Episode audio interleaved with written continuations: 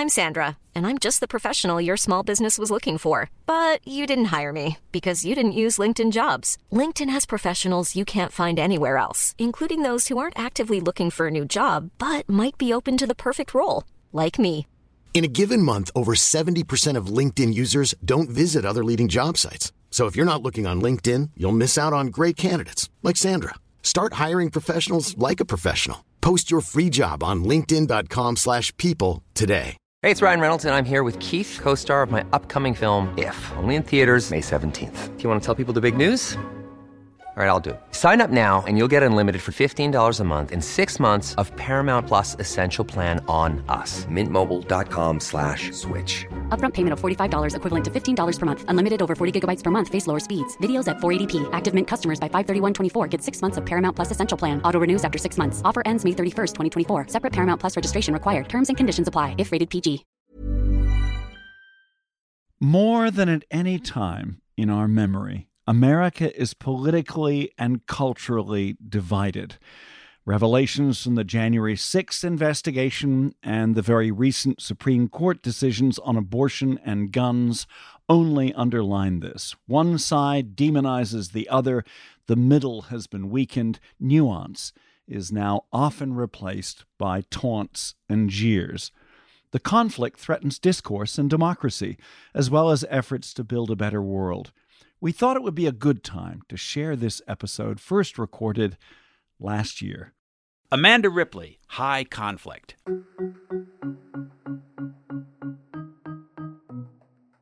high conflict isn't going anywhere. It's it is the destination. Whereas good conflict can be heated and stressful and unpleasant and uncomfortable, but it's going somewhere.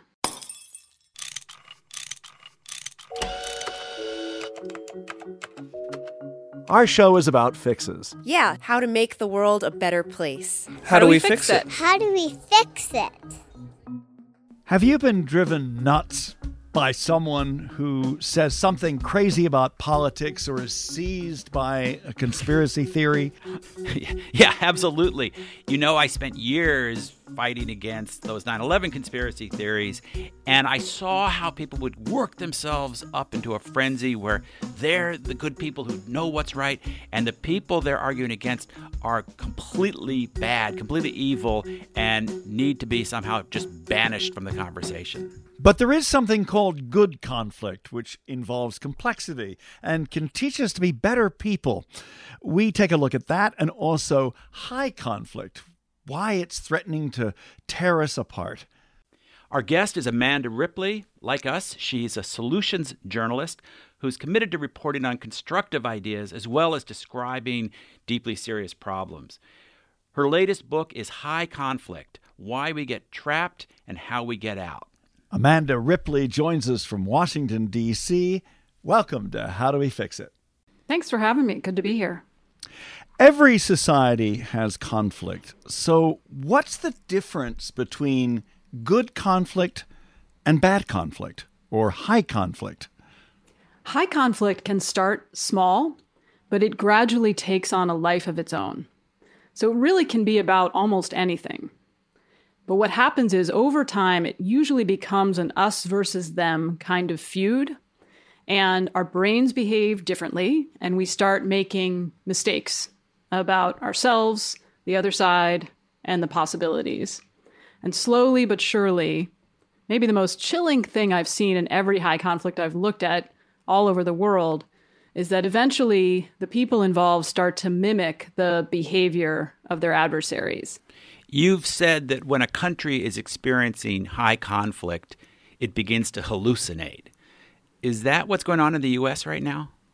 I think a lot of people are trapped in this political high conflict and they are not seeing the other side clearly.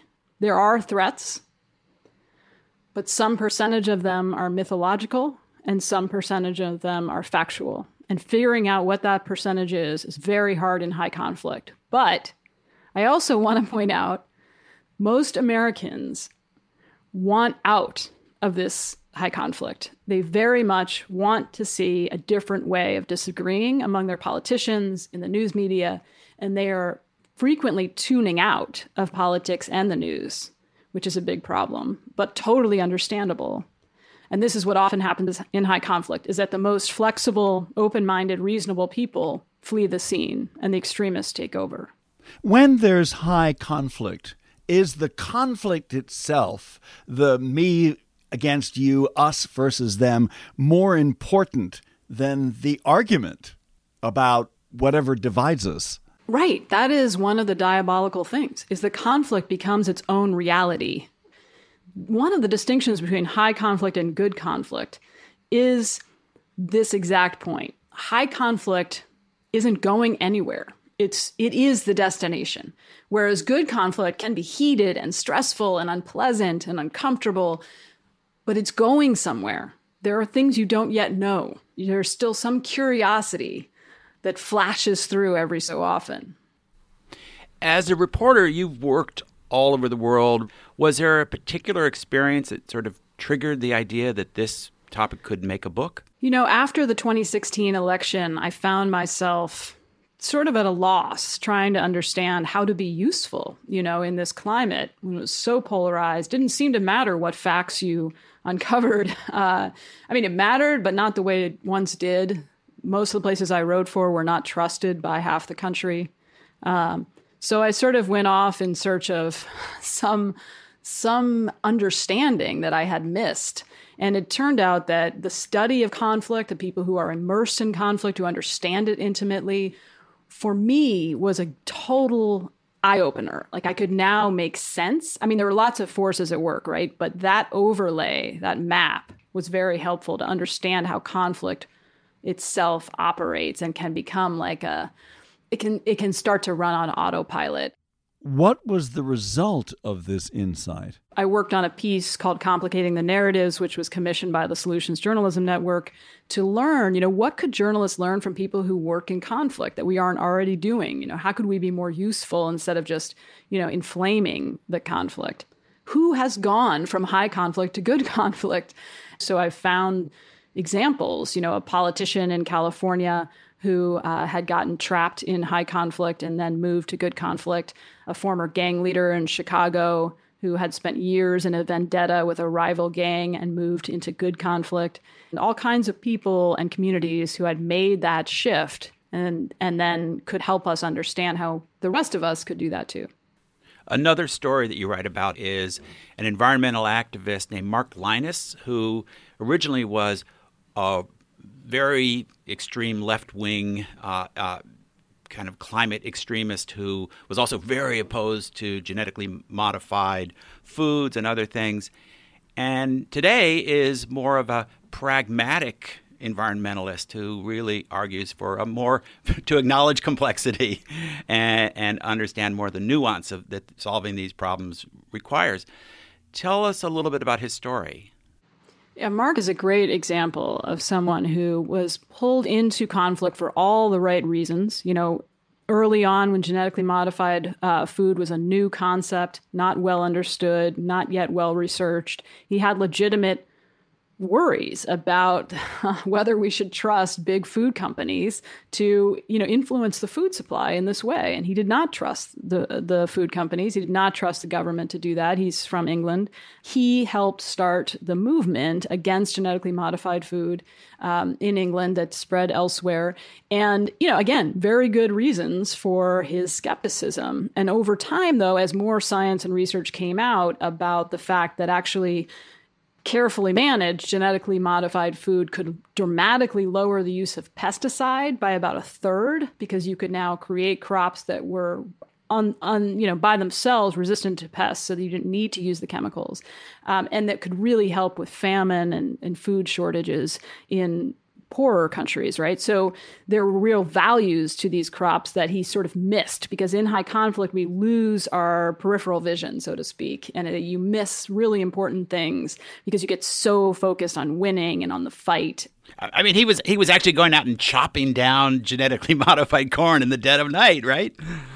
Right. He was like, you know, and he was not someone who really thought of himself as being quite that extreme. But next thing he knew, he was in the middle of the night with a machete chopping down genetically modified corn with other people and, you know, getting chased by police dogs and uh, throwing pies in people's faces. So his story is one of sort of a classic example of what's known as contact theory. It's the most studied intervention to reduce prejudice between groups who don't understand each other is contact. And when people develop relationships across big divides, it does necessarily complicate our understanding of the conflict and allows us to gain back some of that peripheral vision. So in, in Mark's case, he'd been writing books and magazine articles about science and climate change in addition to his activism work. And he got to know many scientists who were also working on climate change. And he started to really respect them and see them as whole people. And he started to really respect the scientific method. And he started to really make that part of his own identity. And so eventually it just became untenable to keep denying this evidence for him because of these human relationships. And to his credit, you know, he remains quite passionate and quite far left on many, many issues. If you follow him on Twitter, you know, he's no, he's not shy about his opinions. So it's not that he became a moderate. I want to be clear about this uh, because a lot of people think I'm arguing for civility and moderation and unity, and that's that's really not the case. This is How Do We Fix It? I'm Richard Davies. And I'm Jim Meigs. and we'll dig deeper into solutions to high conflict in just a minute. But first, Jim, you're really good at this. Give us the pitch for, for why people should recommend, follow us, give us five stars. Yeah. yeah. So if you're listening to this, you share our belief that we need to have better, more productive, healthier conversations in this country. And that doesn't mean just, oh, everyone should just agree in the middle and compromise on everything. But it does mean we need to acknowledge nuance, complexity, the difficulty of these things, and listen to the other side. We're really devoted to that but we we do need help. We need people to spread the word about our podcast. It's it helps us so much if you go on your favorite platform and leave us that five star review. A comment is always great. Share our work on social media. Even just talk us up with your friends and uh, help us move this conversation forward. If you listen to a bunch of podcasts and are looking for another one made in a similar spirit to ours, check out our friends at The Purple Principle. This is a nonpartisan podcast for independent minded listeners. The latest mini-series of The Purple Principle is about California politics with some fascinating insights. The Purple Principle, free on any podcast platform. Search for it. Now back to our conversation with Amanda Ripley. Amanda, I think I know what your answer is going to be, but does social media make everything worse with high conflict? As it's currently designed, yes. It does not need to do that though, right? I mean, I'm always amazed how let's say your your your dishwasher breaks. You can go online and find 47 really helpful posts from strangers trying to help you. And you can go back and forth with them, and they will be curious and thoughtful and forgiving and all the things that we want people to be. Um, and those sites are usually designed with those norms in place. So there is a way to design infrastructure and human institutions to incite good conflict. It's what we've done through most of human history. We have right now too many social media platforms and news media platforms, frankly, that are attention economy models, which go with the laziest option possible, which is to try to seize your attention often through indignation, fear, anger, and really incite high conflict. You keep talking about good conflict. Why is good conflict good? That's a great way to ask the question. I used to think that conflict was just generally bad, right? But what I've learned is that it can be really good and better than no conflict at all, which is sort of hard to accept at first. For most of us, try to avoid conflict, right? That's very human. And so, um, good conflict can push us to be better right? As individuals, as groups, as societies. That's how we stand up for ourselves. That's how we get challenged. That is the only way we can really evolve. You've written a lot about this pandemic we've all been living through since the early days. And in one of your pieces, you noted that at first there was a lot of, of unity among the public about you know, doing the things that were necessary. Politicians agreed about the need for COVID relief, but partly because of bad messaging from political leaders, but also a lot of bad reporting from the media. Somehow we we went downhill into a place where many people's opinions about the pandemic are rooted in deep conflict and deep antipathy towards what they see as the other side. What did we do wrong? Well, I think uh, I think there's t- at least two things going on. One is this was a very long is a very long disaster. Long disasters are very hard because there is this golden moment, this golden hour right after a disaster begins when people are naturally called to solidarity, to help each other. They can be very generous. And we saw that all over the world, even in Congress that first package, uh, that stimulus package, passed 96 to zero in the Senate.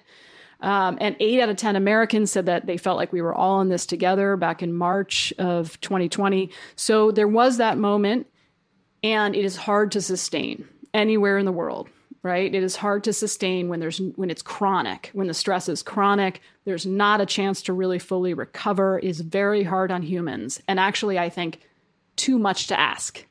The second thing, which is to your question, is that we did not manage it, many of us, as well as we could have, particularly at the federal level. But the pre existing problem was profound distrust in our news media, in our government, right? Without trust, is very hard to manage it well, even if you're doing everything right, which we weren't, right? As soon as things get politicized, which they did, it's very difficult to come back from that. I lived in Britain for many years, reported on IRA bombings in London, actually heard a few of them go off, and also visited Northern Ireland. For a long time, the, the crisis in Northern Ireland seemed like it would never be worked out. And yet, eventually, there was progress. You also have looked into the civil war in Colombia, which was a far worse conflict than Northern Ireland. And there are cases where people went from hatred to cooperation. Could you talk about that? Yeah, you know, I went to Colombia for the book because they've got, you know, half a century of experience trying to find peace, trying to reintegrate people who have left the violent civil war there. And they've learned some things, right? And one of the things that they've learned is that people carry around a lot of different identities, right? And that's true in conflict. We all do. And part of the challenge is to find the right moments and the right way to revive other identities outside of the high conflict. Often, not always, the way that seems to work best is to call on people's identities as parents or children. This is a deep identity that is important to most of us on some level. And often high conflict runs counter to that identity. So when you are a FARC guerrilla fighter in the jungle and your child has no parent there to take care of her, as was the case for Sandra Bustos, who I write about in the book, that pull on her was very magnetic as well, just like the conflict. And that was also true for for Curtis Toler. It's true for men too. You know, I mean, Curtis Toler is a former gang leader in Chicago, and one of the reasons he he found a way out of high conflict was because of his son. You know, realizing watching his son at his eighth grade graduation and realizing that he, you know, he himself, Curtis, was either going to be in prison or dead uh, by the time his son graduated from high school, and that pull towards this other part of our identity is very powerful and it's not enough, right? But it's something that we can work with potentially. How did Curtis Toler overcome that life in Chicago gangs and become really a force for good in that city? It's an incredible story. One of the things he did, which I mentioned because I think is something we could all think about doing, um, which is he distanced himself from the conflict entrepreneurs in his life. So, conflict entrepreneurs are the people or platforms or pundits who exploit conflict or at least delight in conflict for their own ends. So it sometimes is profit, right? That's the most obvious kind. But frequently I find it's for meaning or power or sense of camaraderie, attention, right? We know a lot of politicians do this. A lot of news media uh, personalities do this, right? So it's these are people who really seem to delight in every twist and turn of the conflict and have really made a career out of it. There are also people in our personal life who do this, and I'm sure I've done it. It is really easy to play that role, um, and it can happen in every divorce. Again, every divorce mediator has a story about the people on the sidelines. You know, the the mother-in-law or the sister or the people who are kind of adding jet fuel to the fire of the conflict. And it's very important to recognize who they are and distance yourself from them if you can or at least try to be conscious of what's in it for them because they're typically the only ones benefiting in high conflict. So in Curtis's case, he moved across town in Chicago, so literally it was harder to find him and he wasn't as in touch with every twist and turn because he, he wasn't talking to all these conflict entrepreneurs on a regular basis and that distance was very very helpful. In our own conversations and conflicts, listening is part of it. How do we listen better? You know, this is one where I thought I knew how to listen. You know, as a journalist for 20 years, I thought I was a pretty good interviewer, you know, and, uh, and it was very humbling to go for conflict mediation training and realize how bad I was at listening. I used to think that nodding and smiling at the right moments and saying, I hear you, were listening. That's not listening that's acting like you're listening, right? And people can sense the difference. It's sort of amazing. So, what I now try to do all the time in every interview, in every conversation with my family, if there's any emotion in it at all, that you listen for what is the most important thing that person is saying, important to them, not to you. Uh, and then you try to play it back for them, not word for word necessarily, but Try to summarize it in the most elegant language you can muster. You have to check for understanding. Like, did I get it right? With genuine curiosity. This is something that takes a lot of practice, but it's very cool and it really dramatically changes the interaction, even when you get it wrong. When people feel heard, they start to say more nuanced, interesting, and complicated things. So they lower their guard and they become more open to information they maybe don't really want to hear. Thank you, Amanda Ripley. Thanks for having me. My recommendation this week, Richard, is the documentary Long Strange Trip about the history of the Grateful Dead. It's on Amazon Prime. A lot of people have seen it. It's, I think, about five or six episodes. And I've always kind of gone hot and cold on the dead. I, as a musician, I sometimes found the cult that surrounded the dead to be kind of a little bit annoying. I sometimes I I love the wonderful influence they had on helping revive all kinds of roots music from blues to to bluegrass to country and seeing this documentary about their early days, how they worked together, ways in which the band was really functional and then sometimes really dysfunctional. It's just fascinating. And up next, our conversation, a little bit briefer than normal this time.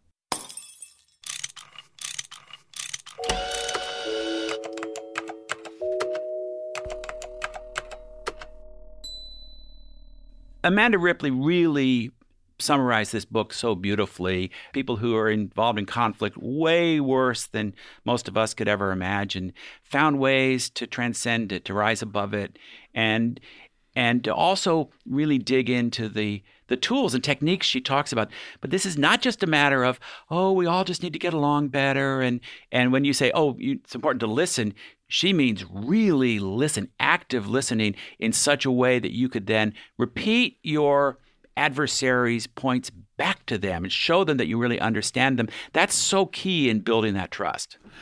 But there are obstacles along the way. One group is the conflict entrepreneurs. Isn't that a great who- concept? I love yes, that concept. Yes. People who make money, who get fame, who get social media following simply by stoking the fires of anger. And we see it every single night on cable television, whether you're left or right. There are some pretty awful examples from some very famous people. Uh, please turn off cable TV and listen to us read Amanda's book.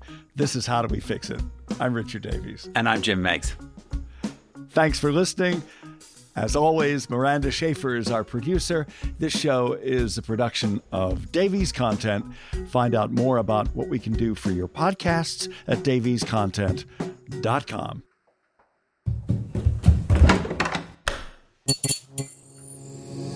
This podcast is part of the Democracy Group.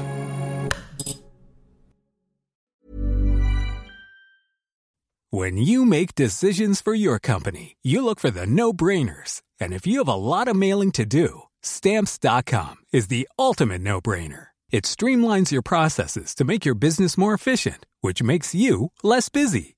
Mail checks, invoices, legal documents, and everything you need to keep your business running with stamps.com.